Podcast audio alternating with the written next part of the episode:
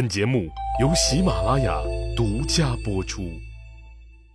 上集说到，项梁刘邦先后出山，项梁杀死了秦家私自拥立的楚王景居，刘邦也依附了项梁，项羽屠了襄城。现在天下的起义军里，项梁是响当当的老大。项梁觉得自己称王的时机成熟了，就准备以张楚王陈胜确实已死，国不可一日无君。自己要委曲求全，接过这反秦的旗帜，称王的时候，一个人拦住了他。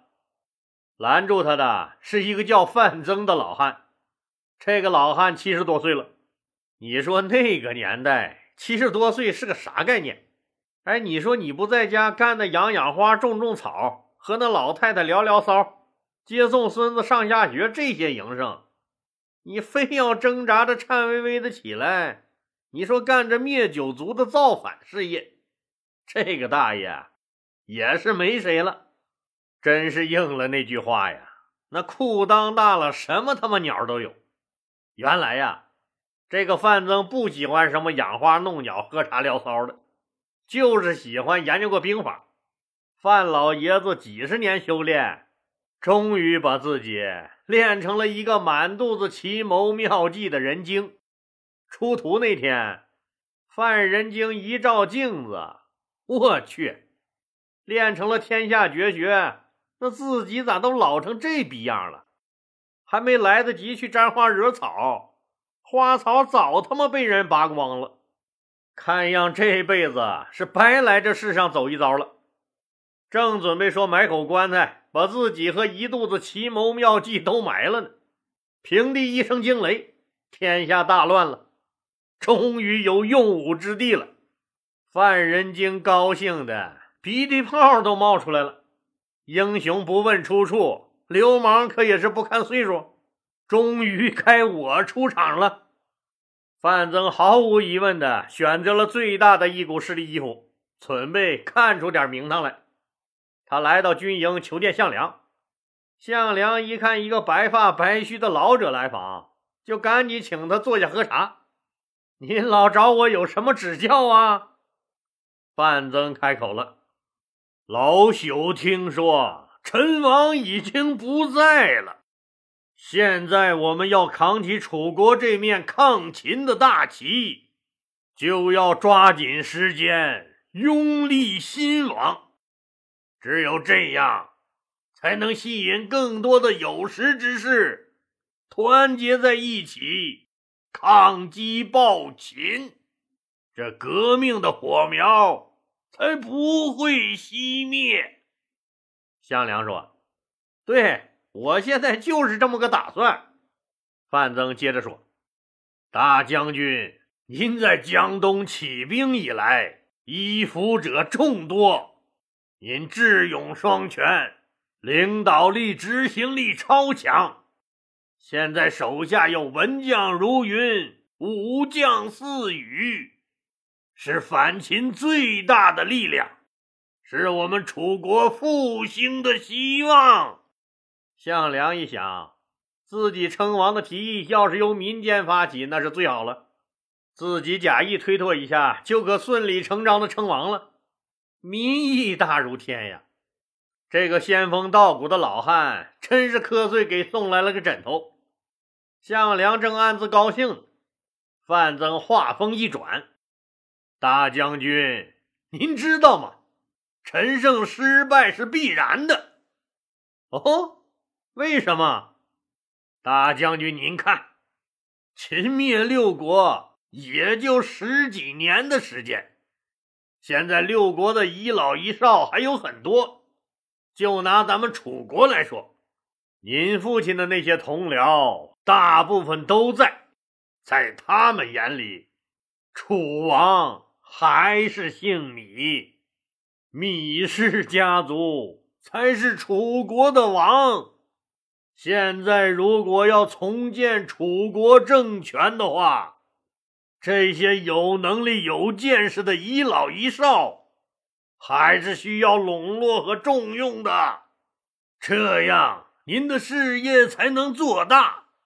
如果要封王，只有封原来的王室后裔，他们在感情上才能接受。那个陈胜确实是条好汉，可他毕竟是农民出身，名不正言不顺的就称起了王，这是有点作死的意思呀。您说谁能服他呀？现在您的军队是一枝独大，您做这个王也未尝不可。但您想过没有？这样一来，会让您父亲的那帮子老同僚们内心不平衡。虽然他们和您比就是个渣渣，但也有些能量不小的人。在他们眼里，您的相氏还是将军家族。他们之所以依附您，就是从您这里看到了楚王后代。重振楚国的希望啊！要是现在您来当这个楚王，那他们就会觉得，他们又何尝不可称王呢？景驹那种状况，没准还会出现。您现在凭借着世世代代楚国大将军的身份，主张重新迎立楚王的后人当这个王，不是更好吗？您想想，立谁当王？这军国大事还不是靠您吗？各方要的不就是那么个名头吗？项梁沉吟了良久，觉得这个老汉说的是真有道理，自己拥兵自立称王不是最好的选择，就重新给范增奉了一杯茶。老先生，您说的对，您老大才，如果您身体还允许的话，恳请您就留在军中指导我们吧。范增就是要来发挥余热的，所以直接就答应了。项梁心想：老爷子，你咋不早说呀？咱们楚国灭国多年，皇室贵族早各奔东西，都不知道躲哪去了。现在天下大乱，恐怕楚王的后人早就死绝了。去哪儿找一个活人来当这个傀儡楚王啊？估计秦家也是好不容易找到一个景驹，还让我给杀了。您要早点说，我把不听话的秦家干掉，把景驹留下来不就得了？不过一想也不行，这个景驹是人家秦家拥立的。可是不如自己立一个用着顺手，没办法，找吧。打定主意以后，项梁在薛县召开了一次规模盛大的政治会议，把各路起军将领和原来楚国有名望的遗老遗少都请了来，商议新立楚王的大事儿。当然，刘邦受邀也参加了这次会议。参会前，大部分人都认为这次是项梁为了自己称王。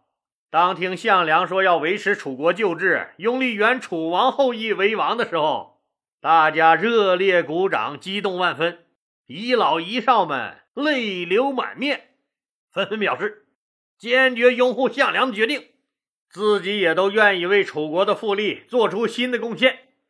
这次革命的胜利的团结进步的大会，在热烈的气氛中圆满结束。马上发动人民群众满天下寻找楚王后裔。这次大会给刘邦带来了两个大的收获：一是刘邦正式成为新楚王的拥立者之一，对项梁死后新楚王对他委以重任打下了基础；二是啊刘邦得以进入项氏集团核心，得到了项梁和项羽的信任。功夫不负有心人，在一个小村子里，还真有人找到了，据说是楚怀王的一个孙子。楚怀王的这个孙子。现在真混成了孙子了，在这个山沟沟里给别人放羊，看看是给别人放羊，不是自己有羊，这混的也忒惨了点反正不管这个叫米心的小子，那放羊也好，放猪也罢，就是他了。大伙把这个小羊倌带到了项梁的军中，假意验明身份以后，哎，为什么要说假意验明身份呢？因为就是他了。他是谁不重要，有这么个人很重要。项梁就把这个小洋官立为了新楚王。为了纪念他的爷爷楚怀王，这个小洋官沿用了楚怀王的名号，定都盱眙，就是现在的江苏省盱眙县。估计放羊是吃不上龙虾，想龙虾想疯了，定都在了这么一个盛产龙虾的地方。最早加入项氏集团的那些人，陈英被封为了上柱国，英布被封为了荡阳君。刘邦那时候势力还太弱小，只能和项羽待在一起，负责冲锋陷阵，在项氏集团中基本上被无视。参加新楚王登基仪式的大家一致表示，紧紧围绕在以芈心同志为核心的楚王周围，实现楚国的伟大复兴之梦。楚国日报长长的大标题：“楚国儿女。”多奇志，借海扬帆，逐浪高。在以米新同志为核心的楚王的领导下，坚定不移地朝着楚国伟大复兴目标奋勇前进。受到欢乐情绪的感染，项梁自己也给自己封了个武信君这个称号。哎，武信君这个名字就那么好听吗？记得吧？还有谁之前也给自己封了这么个名字？对喽，就是陈胜派出去攻取赵国旧地的武臣。他先给自己封了个武信君，后来又给自己封了个赵王。赵王武臣由于离主战场较远，章邯之前根本顾不上他，给他留出了壮大的时间和空间。他也知道诸侯之间争得你死我活。不就是为了抢地、抢粮、抢女人吗？归根到底，不就是一个抢地盘吗？地盘有了，一切就都有了。张耳和陈馀给武臣设计了一个抢地计划，武臣马上派韩广去燕代抢地，派李良去常山抢地。这个常山就是现在的河北省正定县附近。派张衍去上党抢地，就是山西省长子县附近。这个计划本身是不错，可惜啊，他们看人的眼光是忒差了点一共三个带兵的将领，两个出了幺蛾子。咱们以前讲过，韩广占了原燕国的土地后，居然自立为燕王了。赵王武臣恨恨的骂呀，说韩广你这个王八蛋，你忒他妈过分了。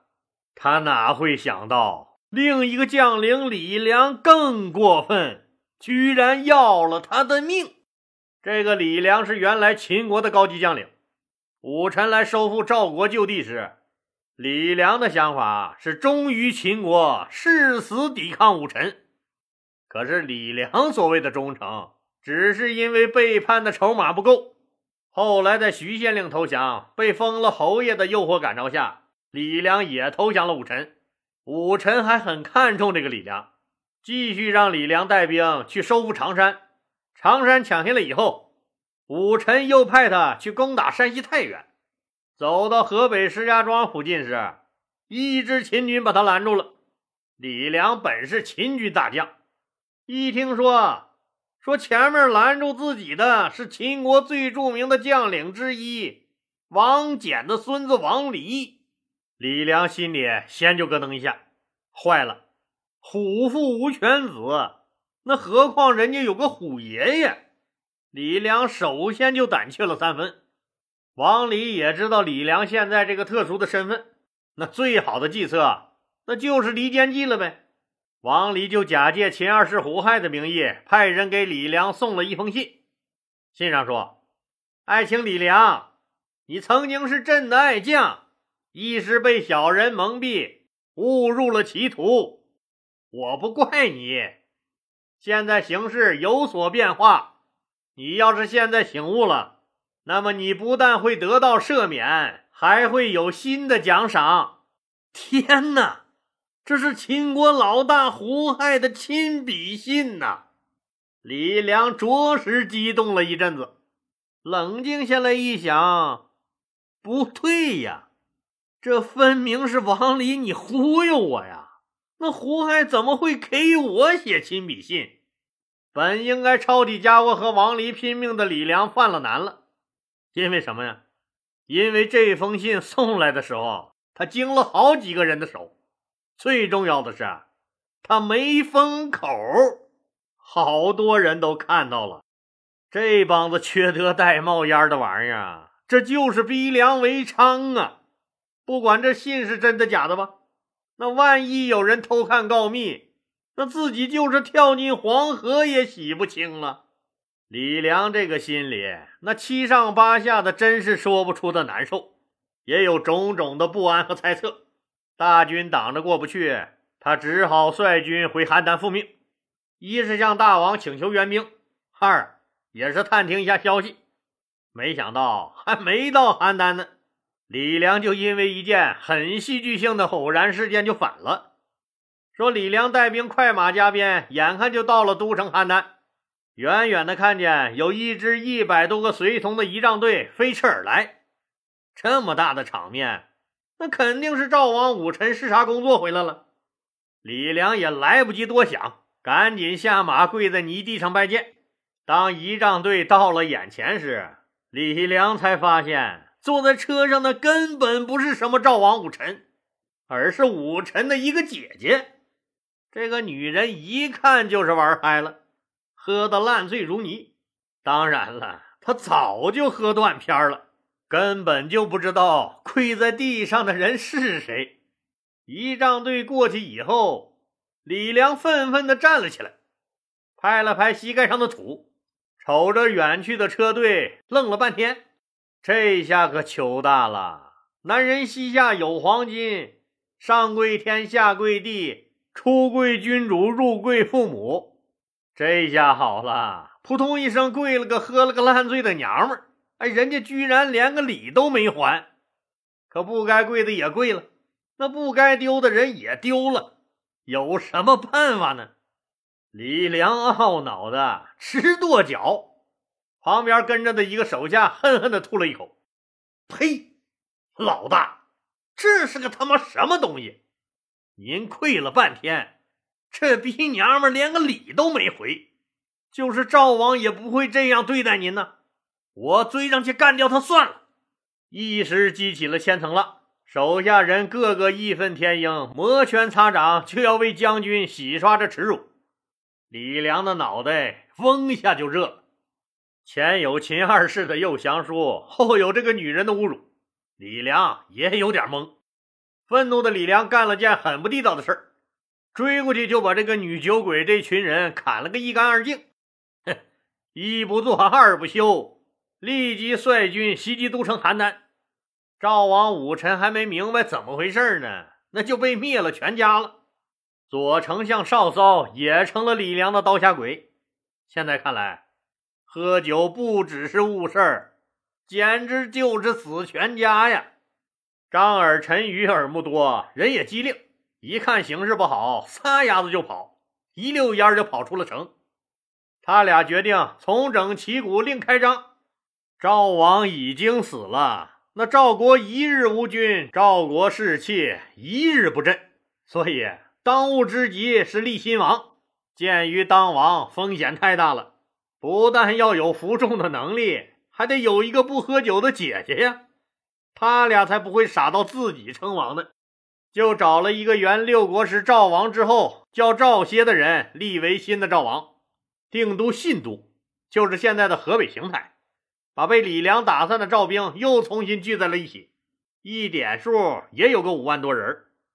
张耳和陈馀就算暂时在信都立住了脚，咱们再翻过头来看看，项梁拥立了小阳关芈心做了新楚王以后，这原六国只有韩国没有复国了。张良就和刘邦商量，说我们家辅佐过五世韩王，那现在只有我们韩国没有复国了。我以这个名义去和项梁谈谈，要是能帮助我们韩国复国。那也算是了了我的多年愿望，以后咱们也算是多了一个帮手。刘邦表示大力支持，张良就去游说项梁，张良首先恭喜了项梁的楚字号新公司成功上市，又分析了最新的国际国内形势，指出现在必须团结一切可以团结的力量，对秦帝国打一场人民战争，把腐朽没落的秦帝国彻底淹没在浩瀚的人民战争的汪洋大海中。现在全国六大战区只有韩国还是个空白，还处在秦帝国的水深火热的统治中。我们绝不能落下一个兄弟姐妹。现在原韩国的王族后裔中，据我了解，那个衡阳君韩城最先得了。您要是立了他为韩王，您就多了一个反秦的合作伙伴，多了一份力量。这张良真是没白学太公兵法！说的项梁不住的点头，就答应立了韩城为韩王，让张良辅佐韩城，任司徒一职。也就是丞相张良祖辈辅佐过五世韩王。自韩国灭亡以来，张良倾家荡产，流亡异国他乡，那无时无刻不在为韩国的复国做努力。他终于等到了重归故国、重现祖上荣光的这一天。这时候的韩国，很多城市都控制在秦军手里。张良决定要把他们一一都拿回来。但项梁给了他们授权，那却没有多余的兵给他们。韩王韩成和张良现在是极为窘迫呀，那自己的家底儿只有一千来个人这玩笑可开大喽！那一千个人就想从章邯几十万虎狼之师的嘴里夺食儿，你呀，是不是不作死就不会死啊？老阿那个阿基米德就说过，说给我一个支点。地球我都能给他撬起来。张良说：“只有一千兵，我也能把韩国失去的土地都夺回来。”张良就告别刘邦，帮助自己的韩王复国去了。果然，熟读太公兵法的张良，勇敢地带着这一千个兵打回了老家，居然从秦军手里抢回了好几个城市。可还没等他把屁股坐热呢。这些城市又被秦军夺回去了，这你来我往打来打去，张良没占着什么便宜，只好带着兄弟们潜伏在颍川，也就是现在的禹州一带打游击去了。张良这个韩字号公司的总经理，一不留神就被人家打成了小股游击队的副队长。张良走了以后，刘邦更没有能力参加更大规模的市场竞争了，为了混口饭吃啊！他只好彻底放弃自己那个个体户的身份，投靠到项梁这个大集团公司中，在底下的分公司做了个小头目。好了，今天就说到这儿吧，谢谢大家。如果您喜欢我的作品呢，请点击该专辑右上角的订阅键。喜马拉雅对本专辑提供免费的订阅服务，订阅以后，节目有更新就自动显示在节目列表中了，方便您的收听。更欢迎老铁们打赏、点赞、评论、转发和分享，谢谢。